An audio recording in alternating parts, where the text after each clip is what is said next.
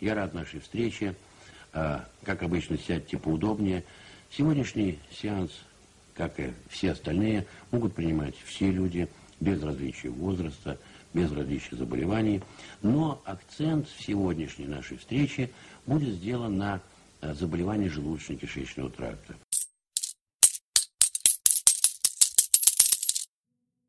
Это условные единицы. Разговоры о времени, которые не забыть. С вами Ева Герь и Иван Бегунков. Мы – дети 90-х. Если вы смотрели ТВ-шоу 90-х, то при просмотре фильмов о Фредди Крюгере ваши волосы не встают дыбом, а по спине не бегут мурашки. Ведь вы знакомы с еще более устрашающим персонажем того времени – маской телекомпании «Вид».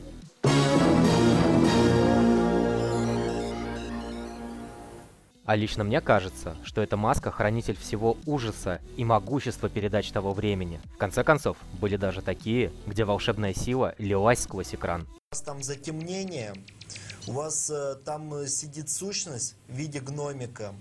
Вот, я сейчас это почистю, уберу.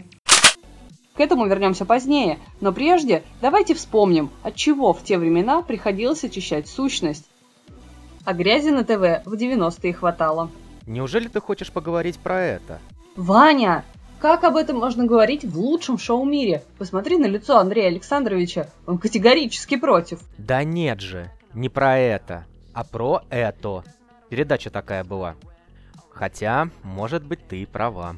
Еще неизвестно, про какое это хуже говорить. Ах... Про это нам придется говорить все равно на протяжении всего выпуска, потому что тема такая. Но э, что касается передачи про это, то самое лучшее в ней было название. Оно хотя бы было честным. В то время как другие передачи скрывали похожее содержание под безобидными названиями.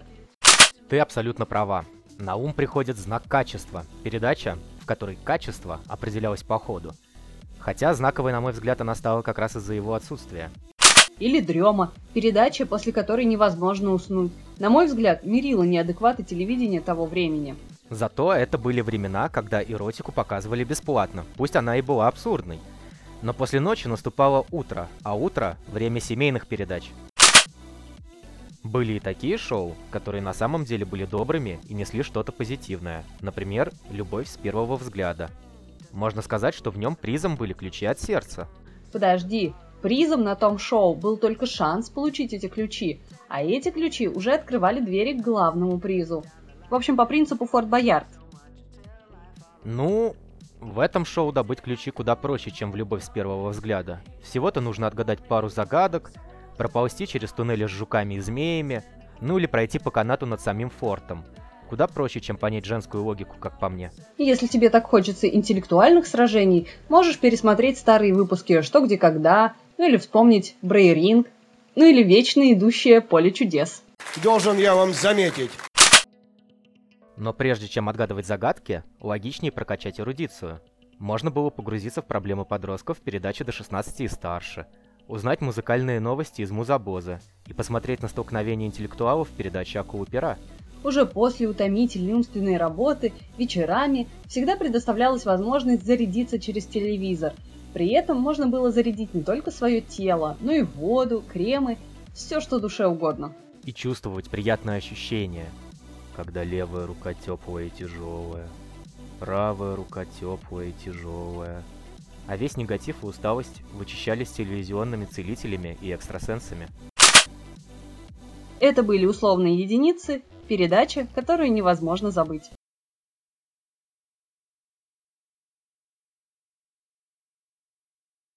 Слушай, а тебе не кажется, что Андрея Александровича сущность в виде гномика?